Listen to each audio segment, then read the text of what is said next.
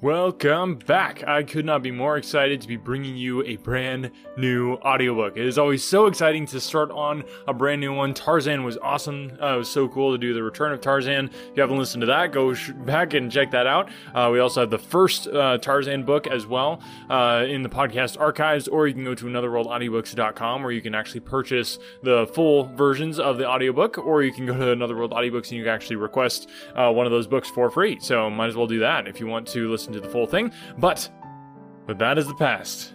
This is the present. This is the future, and I am so proud to be bringing you Emma by Jane Austen. That is right. We are diving into one of the most beloved comedic romances uh, out there. They're written by Jane Austen. Such an awesome story. I'm already uh, really enjoying it going through Emma and just uh, yeah. This, this is not usually my style of book necessarily, but I'm happy to read it. I love doing these character voices. Jane Austen always brings out such uh, kooky characters that are really fun to, to voice for. So I'm just having a blast, and I hope you guys enjoy it. I uh, love doing these for you. I love pr- producing the podcast for you, and that's why I've done it for over 200 episodes now. We're, I think we're coming up on three years or four years. don't know. Uh, I lost track of time. But uh, if you love the podcast, if you are enjoying this, all that I ask is that you just tell other people about it. That is the biggest, best thing. If you just think about how, how do you hear about new podcasts, it's usually by somebody telling you about a new podcast. If you have friends uh, that listen to podcasts, if you have friends that don't listen to podcasts, please tell them about Another World Audiobooks. I really, really mean this. Even if you stop right now and uh, maybe just text a friend right now and just be like, hey, you really got to check this out. Go check out Another World Audiobooks. That would just mean the world to me. And uh, I'd probably send you a free audiobook if you let me know that you uh, were sharing the, podcast. Uh, share it on social media, share us uh, wherever you can. Uh, just that is the only way that podcasts grow, in my experience. and I really want this to grow. I really want to be able to continue to bring you more stuff. I've got a ton of ideas, other books that I'd like to do, maybe even in tandem, maybe a separate podcast, you know, like an adventure podcast and a romance podcast or something like that. I just I don't have the time. So in order to get the time, I need you guys to, to step up, spread the word, grow the audience. And uh, if you feel led, you can also become a patron. Uh, thank you, as always, to our amazing patrons who support the podcast. They are the few, the proud at the moment. Uh, so if you want to kind of swell the ranks, go to anotherworldaudiobooks.com and you can go ahead and uh, and sign up to be a, a, patron. There's a bunch of cool perks. Uh, there's a bunch of cool merch that you can buy that supports the show. Um, yeah, I don't want this to be a sales pitch. Obviously, I do this because I love it. But if you guys love it, I just I just want to hear from you. Just shout me out on social media, send me an email. That just always sparks my day, and I just love hearing from people. So thank you, thank you, thank you Thank you for listening, and uh, yeah, now without further ado, I give you Emma. Emma. Written by Jane Austen. Narrated by Brady Smith. Volume 1. Chapter 1. Emma Woodhouse, handsome, clever, and rich, with a comfortable home and happy disposition, seemed to unite some of the best blessings of existence, and had lived nearly twenty one years in the world with very little to distress or vex her. She was the youngest of the two daughters of a most affectionate, indulgent father, and had, in consequence of her sister's marriage, been mistress of his house from a very early period. Her mother had died too long ago for her to have more than an indistinct remembrance of her caresses, and her place had been supplied by an excellent woman as governess, who had fallen little short of a mother in affection. Sixteen years had Miss Taylor been in Mr. Woodhouse's family, less as a governess than a friend, very fond of both daughters, but particularly of Emma. Between them, it was more the intimacy of sisters even before Miss Taylor had ceased to hold the nominal office of governess, the mildness of her temper had hardly allowed her to impose any restraint, and the shadow of authority being now long passed away, they had been living together as friend and friend very mutually attached, and Emma doing just what she liked, highly esteeming Miss Taylor's judgment, but directed chiefly by her own. The real evils, indeed, of Emma's situation were the power of having rather too much her own way, and a disposition to think a little too well of herself. These were the disadvantages which threatened alloy to her many enjoyments. The danger, however, was at present so unperceived that they did not by any means rank as misfortunes with her. Sorrow came, a gentle sorrow, but not at all in the shape of any disagreeable consciousness. Miss Taylor married. It was Miss Taylor's loss which first brought grief. It was on the wedding day of this beloved friend that Emma first sat in mournful thought of any continuance. The wedding over, and the bride people gone, her father and herself were left to dine together, with no prospect of a third to cheer a long evening. Her father composed himself to sleep after dinner as usual, and she had then only to sit and think of what she had lost. The event had every promise of happiness for her friend.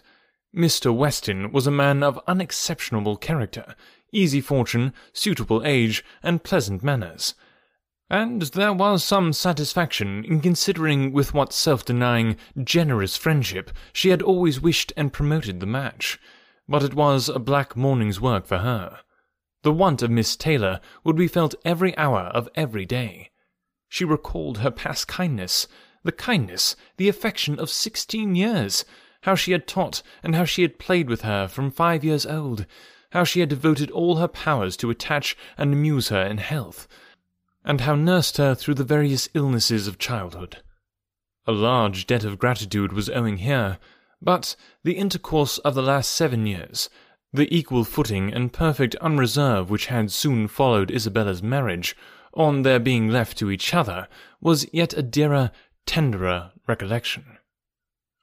She had been a friend and companion such as few possessed, intelligent, well informed, useful, gentle, knowing all the ways of the family, interested in all its concerns, and peculiarly interested in herself, in every pleasure, every scheme of hers, one to whom she could speak every thought as it arose, and who had such an affection for her as could never find fault. How was she to bear the change? It was true that her friend was going only half a mile from them, but Emma was aware that great must be the difference between a Mrs. Weston only half a mile from them and a Miss Taylor in the house. And with all her advantages, natural and domestic, she was now in great danger of suffering from intellectual solitude. She dearly loved her father, but he was no companion for her. He could not meet her in conversation, rational or playful.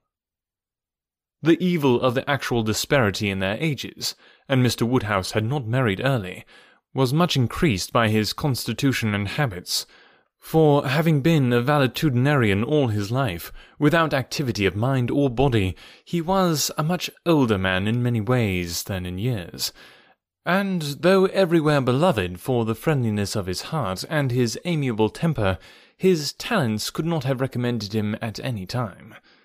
Her sister, though comparatively but little removed by matrimony, being settled in London, only sixteen miles off, was much beyond her daily reach, and many a long October and November evening must be struggled through at Hartfield, before Christmas brought the next visit from Isabella and her husband, and their little children, to fill the house and give her pleasant society again.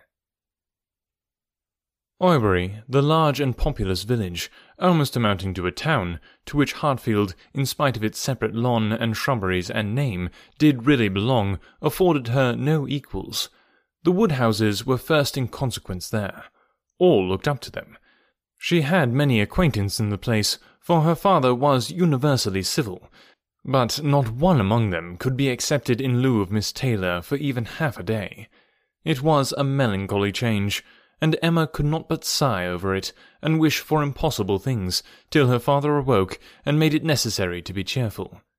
His spirits required support. He was a nervous man, easily depressed, fond of everybody that he was used to, and hating to part with them, hating change of every kind.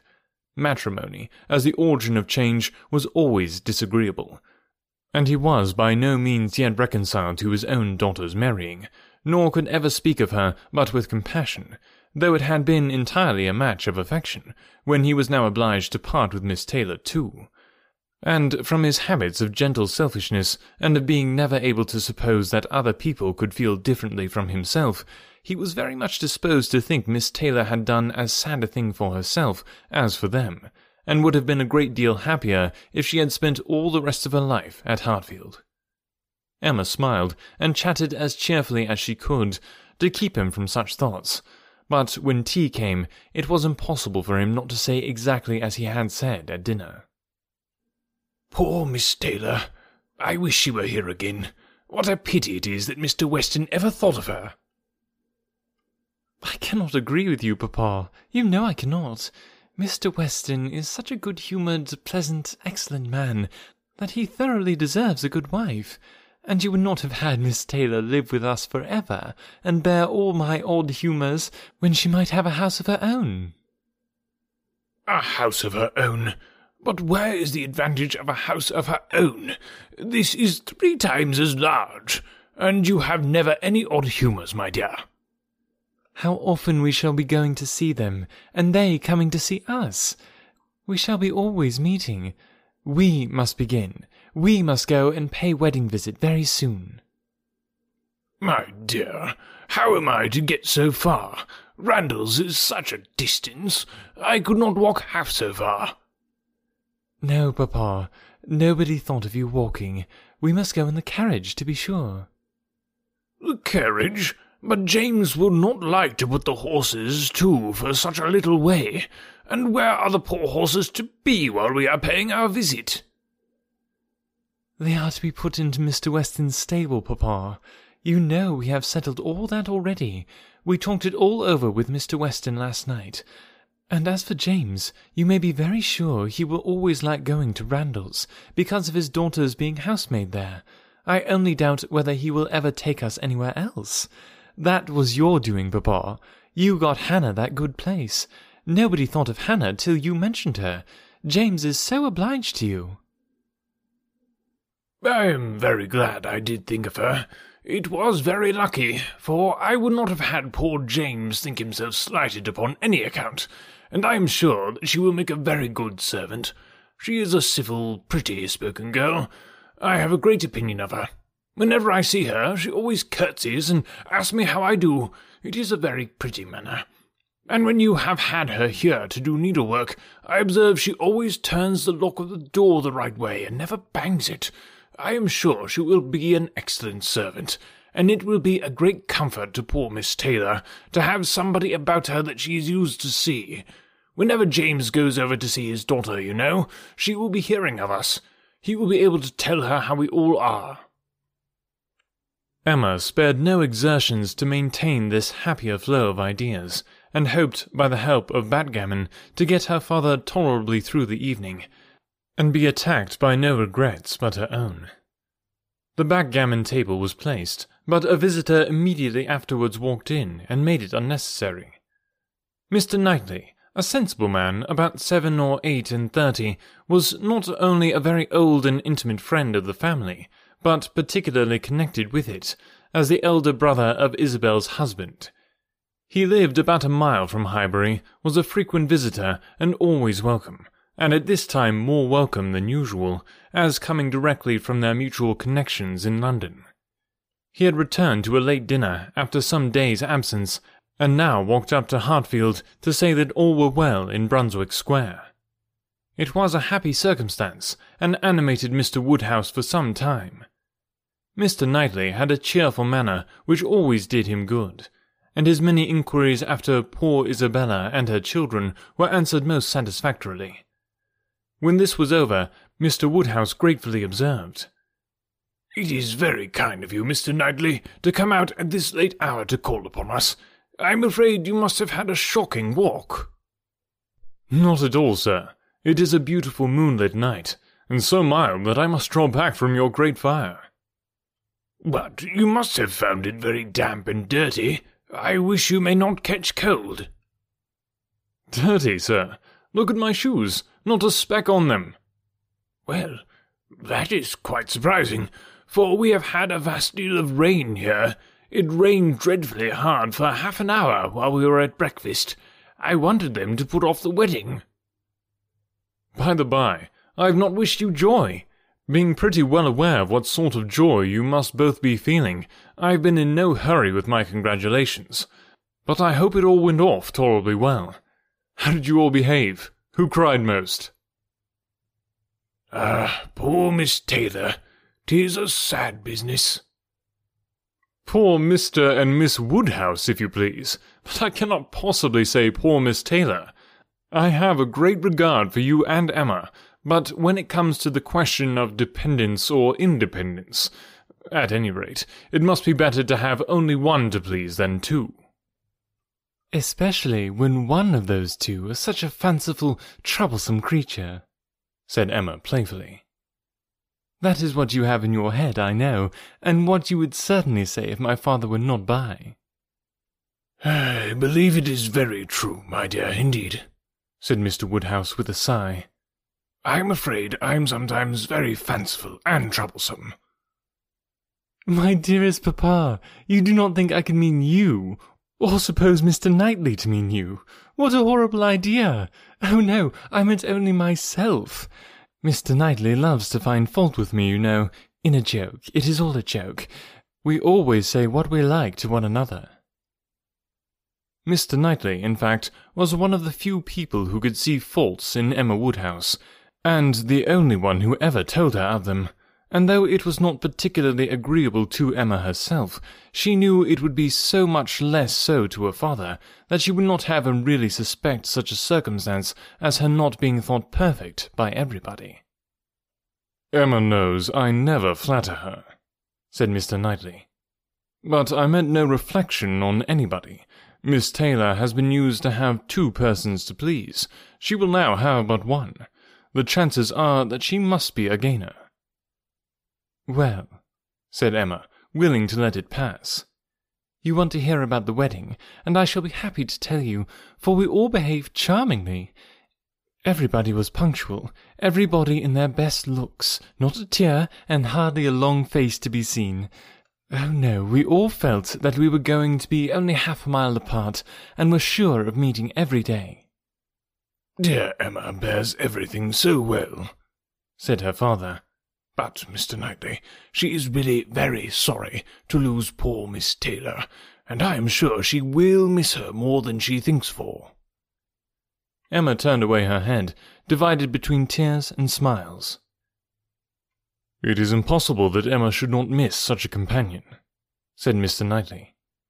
We should not like her so well as we do, sir, if we could suppose it. But she knows how much the marriage is to Miss Taylor's advantage, and she knows how very acceptable it must be, at Miss Taylor's time of life, to be settled in a home of her own, and how important to her to be secure of a comfortable provision, and therefore cannot allow herself to feel so much pain as pleasure. Every friend of Miss Taylor must be glad to have her so happily married. And you have forgotten one matter of joy to me, said Emma, and a very considerable one, that I made the match myself, I made the match, you know, four years ago, and to have it take place and be proved in the right when so many people said Mr. Weston would never marry again may comfort me for anything. Mr. Knightley shook his head at her. Her father fondly replied, Ah, my dear, I wish you would not make matches and foretell things, for whatever you say always comes to pass. Pray do not make any more matches. I promise you to make none for myself, papa, but I must, indeed, for other people. It is the greatest amusement in the world, and after such success, you know.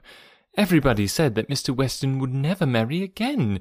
Oh dear, no. Mr. Weston, who had been a widower so long, and who seemed so perfectly comfortable without a wife, so constantly occupied either in his business in town or among his friends here, always acceptable wherever he went, always cheerful. Mr. Weston need not spend a single evening in the year alone if he did not like it. Oh no, Mr. Weston certainly would never marry again. Some people even talked of a promise to his wife on her deathbed, and others of the son and the uncle not letting him. All manner of solemn nonsense was talked on the subject, but I believe none of it. Ever since the day, about four years ago, that Miss Taylor and I met with him in Broadway Lane, when, because it began to drizzle, he darted away with so much gallantry, and borrowed two umbrellas for us from Farmer Mitchell's. I made up my mind on the subject. I planned the match from that hour, and when such success has blessed me in this instance, dear papa, you cannot think that I shall leave off matchmaking. I do not understand what you mean by success, said Mr. Knightley. Success supposes endeavour. Your time has been properly and delicately spent, if you have been endeavouring for the last four years to bring about this marriage. Uh, a worthy employment for a young lady's mind.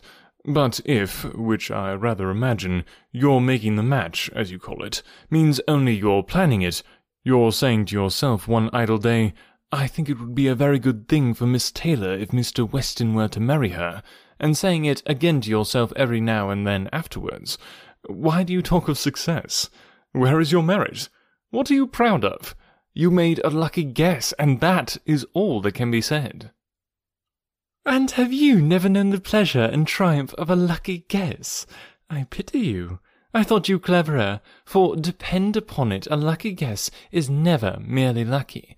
There is always some talent in it.